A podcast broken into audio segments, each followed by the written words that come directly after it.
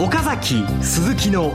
マーケットアナライズマンデー。皆さんこんにちは桜井彩子です。岡崎鈴木のマーケットアナライズマンデーをお送りします。パーソナリティは金融ストラテジストの岡崎亮介さん。はい。今週はで今週は電車の中で地震に怯えていた岡崎です。よろしくお願いします。はい。そして、えー、証券アナリストの鈴木和之さん。おはようございます。鈴木和之です。どうぞよろしくお願いしますこの番組はテレビ放送局の BS12 チャンネル12で毎週土曜昼の1時から放送中の岡崎鈴木のマーケットアナライズのラジオ版です。海外マーケット東京株式市場の最新情報はもちろんのことテレビ放送では聞けないラジオならではの話など耳寄り情報満載でお届けします。さあということで6月に入りました。いやあっという間に6月ですね。5月、ね、セルイメイじゃなくて、まあ、最初の1週間売り売りだったんですけどもね、はい、そこからずんずんずんずん戻ってきてで結局2万円台定着の6月5月に終わった5月が終わったってこういう感じですね。そうですね。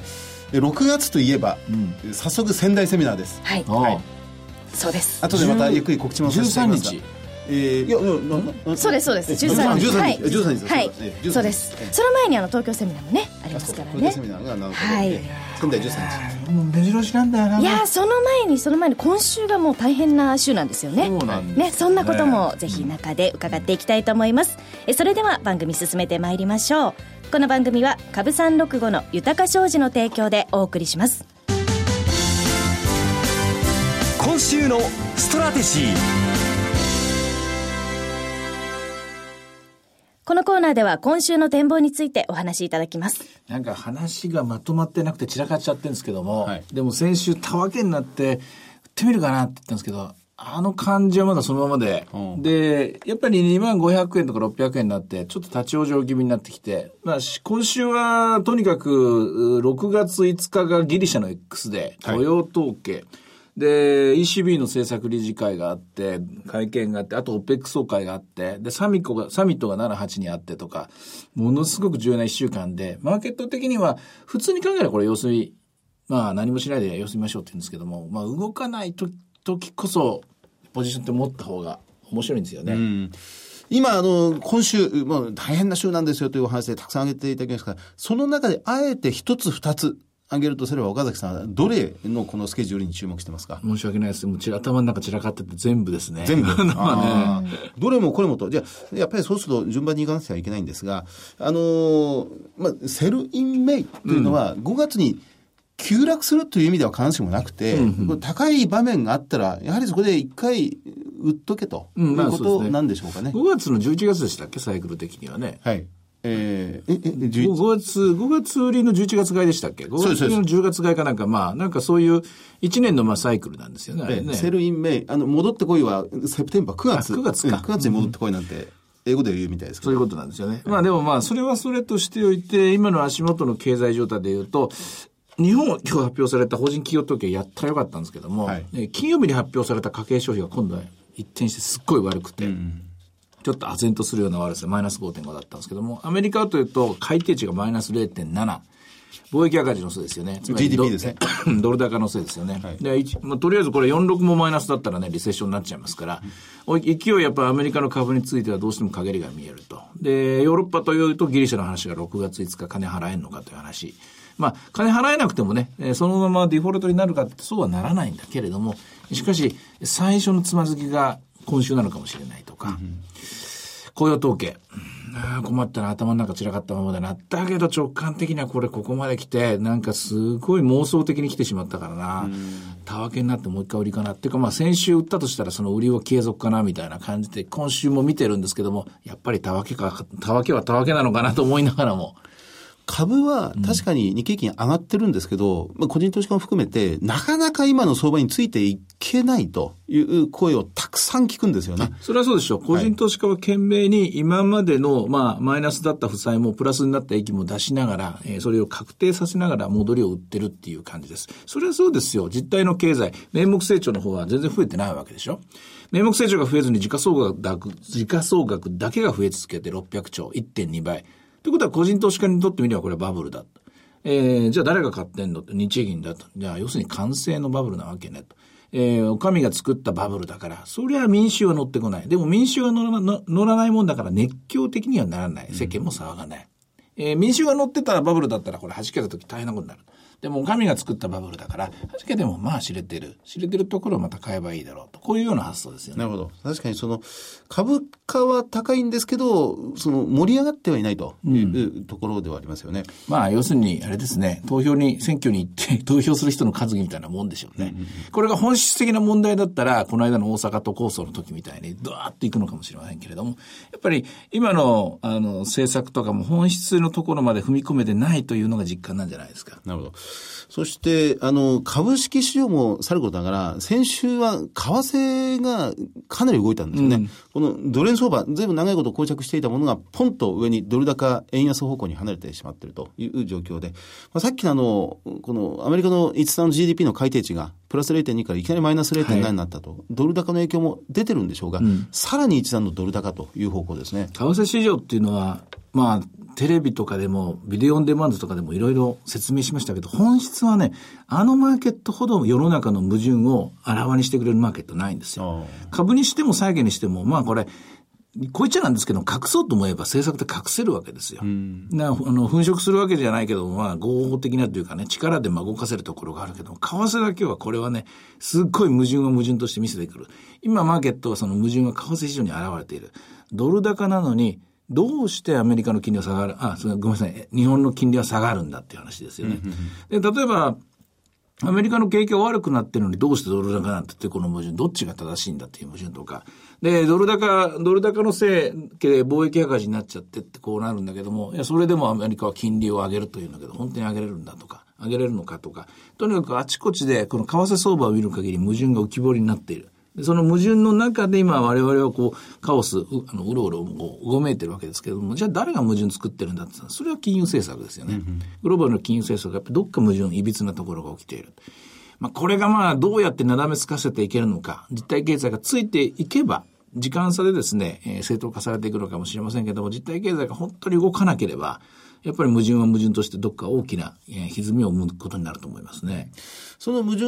を抱えての、この今週末の雇用統計と、アメリカの動きになってくるわけですが、雇用統計、まあ、再び非農業雇用者数20万人超えてくるような動きになってきてますけど、やはりこれはそこそこ良い数字が出てくると踏んどいた方がいいですか？うーんとね、その前に ADP というのが発表になりますが、それを見て判断するしかないですけれども、まあ今のところ、ノーあの、 non-farm payroll の前の jobless claim、 initial claim ですね、あれを見る限りはそんなに悪くなってないので20万人ぐらいだと思うんです。ただ、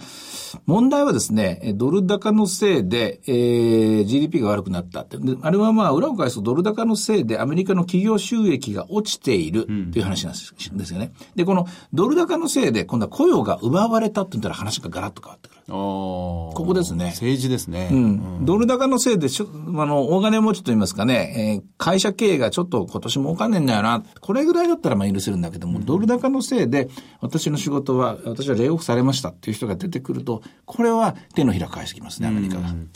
まだそこまでは今と言ってないですが、この後、うん、今回の雇用統計でその、えーちょっとした兆しが見えたらことですね。これ TPP の会議、議論今進めてる最中ですからね。はい。えーわかりました。そして、まあ、もう一つだけ、えーまあ、いろんな矛盾のさらに向こう側に S q が6月はいよいよ第2週に迫ってまいりますが、あの、高水準のお最低改ざん抱えたまんま、あーそうですねいよいよ6月を迎えるというところですが、そのあたり今週ぐらいから動き出てきそうですかえー出てこなきゃいけないでしょうね。最低改ざんからすると、最低ポジションに関して言うと、やっぱり9月切りの歴高がまず伴って、9月に大きく、まあ、ポジションが増えるような形でね、移行できるかどうか。で、その9月切りも今回の場合、前回もそうなんですけどもね、やっぱトピックスの先物が大きいんですよね、はいですから、大口の外資系がですね、えートピックスの先物を6月から9月に速やかにロールオーバーしてくれるかどうかというところがポイントですね。気になるのは今日ちょっとボラティリティが結構上がってきましたね。19.31。数字の方ですね0.84なんですね。うんあの、これメジャー S q まあ来週の話なんですけど、これってなんかうまくそれがロールオーバーできなかったらちょっと下がる可能性とかもあるんですか？えっとね、わかりやすく言うと、2年前の2013年の6月切りっていうのは、バーナンキショックっていうのがあってですね、その後、改ざんが膨らんだまま、あほどけないまま、えー突入したので、6月の S q の前日、前後だったかな。そこで、えーその年の最安値をつけてます。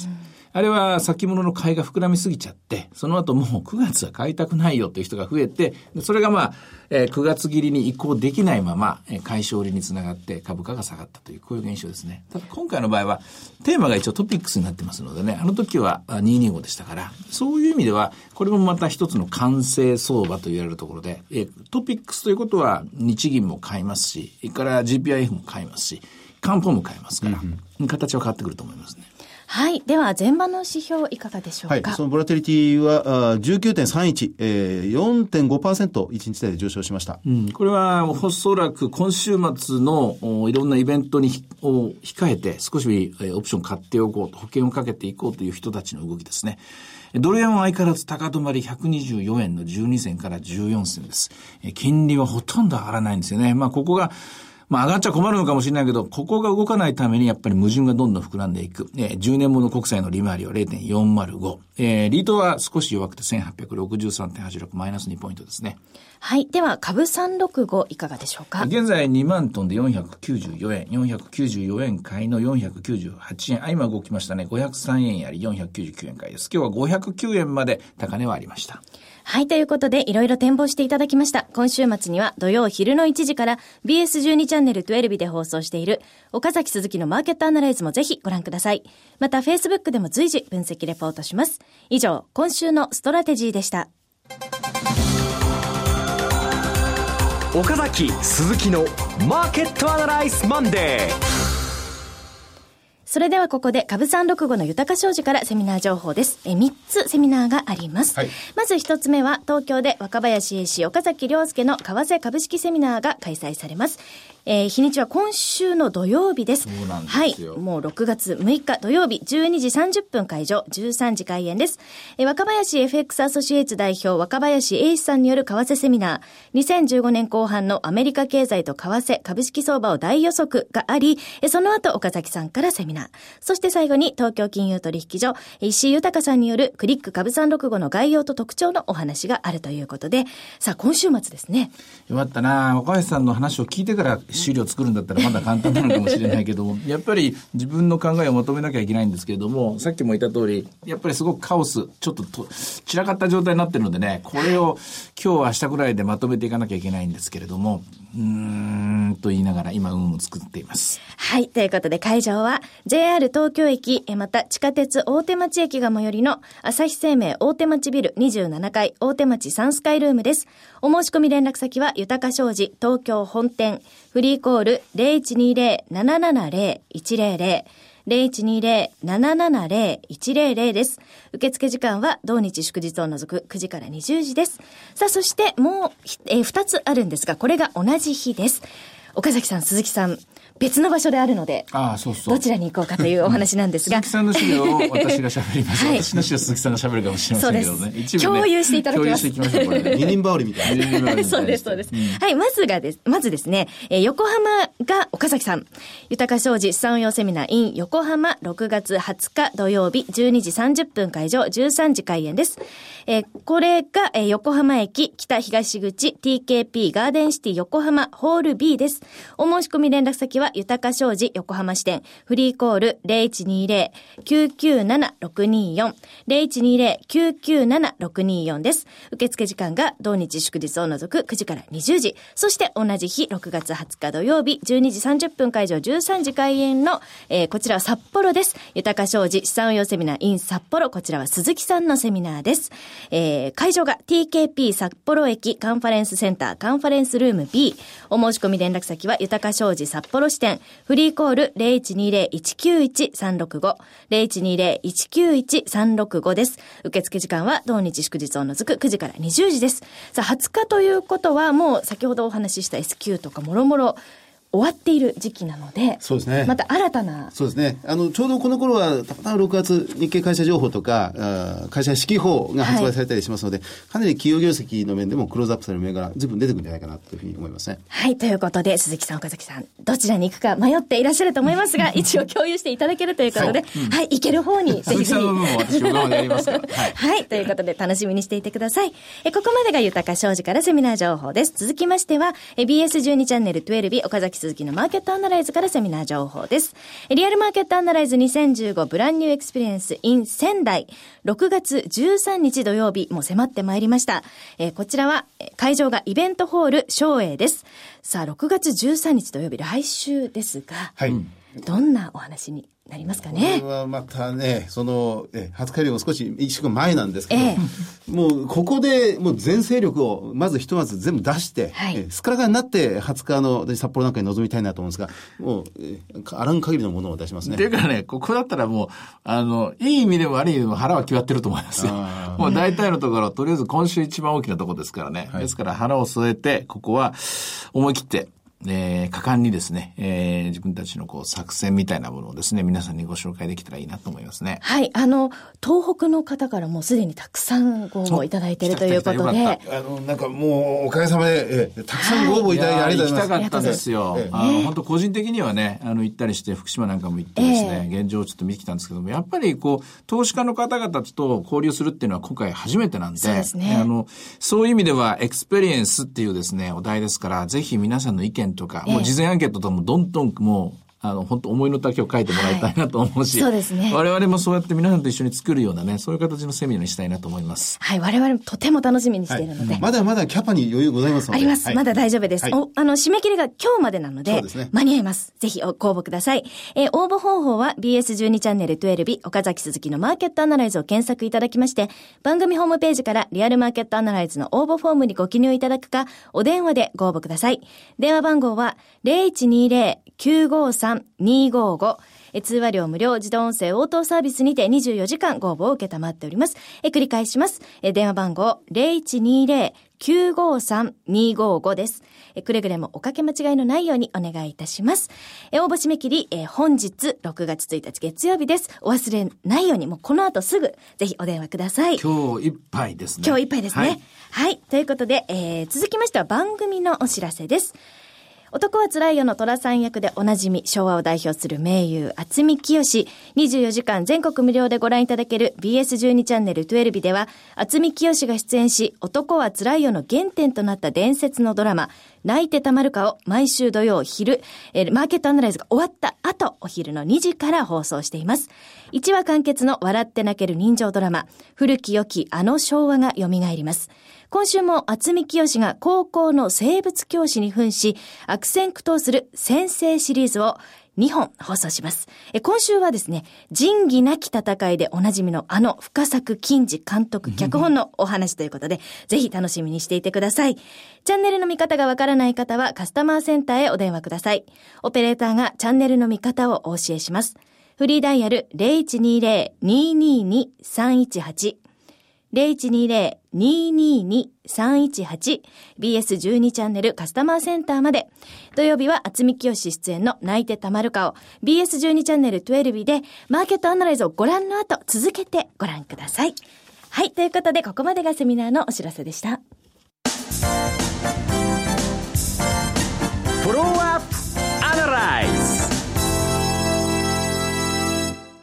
このコーナーでは先週放送の BS12 チャンネル12岡崎鈴木のマーケットアナライズについてお二人にレビューしてもらいます。えー、住東証執行役員の高井博之さんにお越しいただきまして、うん、いやー、初めての試みと言ってもいいでしょうね。あの、チャートとか表を見ながら、あの、先を占っていくって言いますかね、考えていくっていうのはいつものパターンなんですけど、写真を見ながら、先を考えていく。はい、で、ギリシャの国民はすごく楽観的にというか、物価が安くなって、うまく回り始めている。でもこれ、フローでうまくいってるんですよね。要するにお金は入るようになってきた。人も来る、帰ってくるっていうようになってきた。しかし、アセットというかストック、過去の、えー、負債ですね。これを返すには至っていない。うんこれはでも本質だと思いますね。でもあれを見て思ったのは、やっぱりだとしたらトロイカが譲歩するしかないなと。何でもそうですけどね。あの、やってやってる人間は一生懸命こうやって、ね、まあ、単年度単年度で、日本なんかそこまで行ってないのにですね、単年度単年度でちゃんと少しは貯金ができるようになってきたんだから、だったら待ってやれよと。いうのが、まあ、あの、言い分としては、あの、首相の言うこと、言うこと正しいのかなと思いました。高井さんが、その、13日間で、7カ国、9カ9都市9都市を回って、まあ、そのうちの一つがギリシャ、アテネだったんですけどね。そう、あの、スイス、ヨーロッパだとスイス、ベルギー、ギリシャ、はいで、物価が全然違うっていうのが同じユーロの中で、そうそう。ベルギーと、あの、えーギリシャの比較を見てみても、やっぱり、それこそ3000円ぐらいで食べる、あの、あの、おカッパ巻きカッパ巻きと、ファクトですね。1、1ユーロ、カプチーノが1ユーロって言って。130円のね、はいあの、ギリシャのカプチーノっていうのがあって、で、その、通貨が一緒なのにですね、なぜ株そこで価値が違うかって言ったら、それは人件費が安いからであって、あるいは原材料費が安いから、地元の地産地消型にしていけば、そうやっていくっていうわけですからね。そういう意味ではギリシャっていうのは今やってることは、まっとうなんだなと。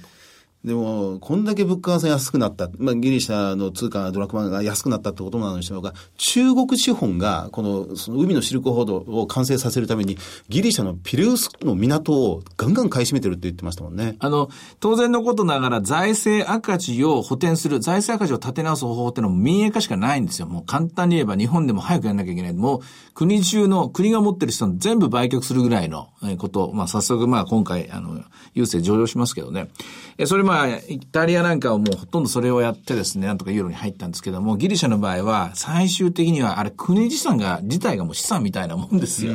もう国自体があってねというですね、人類の資産ですからね、これを民営化していく。でもその民営化するときに誰が買うんだ？ここぞとばかりに中国が名名乗りを上げてる。これも世界経済の面白いところですよねそう。ですね。あの、イランやトルコ、イスタンブールにも回ってこられたそうですが、イランにも中国資本、まあ、中国の、ええもうデジタル携帯電話の宣伝がどんどん出てたとかですね、えー工業国としてはトルコ、イライランがすごく今、もう力をつけてるっていうお話もまあでもややり方としてはね、法律で縛っといて、で、中国に売ってもいいですよ。金だけ出してもらえば。やり方はいろいろありますよ。例えば、京都のお寺だって、すっごいですね、オーナー外国人なんですよ、あれ。あ、そうなんですか。うんあの、まあこの話はまた別ですけどね。すごいそれだけでも法律縛っときゃいいので、あの、まあ、そ、それが世の中の流れってやつですからね。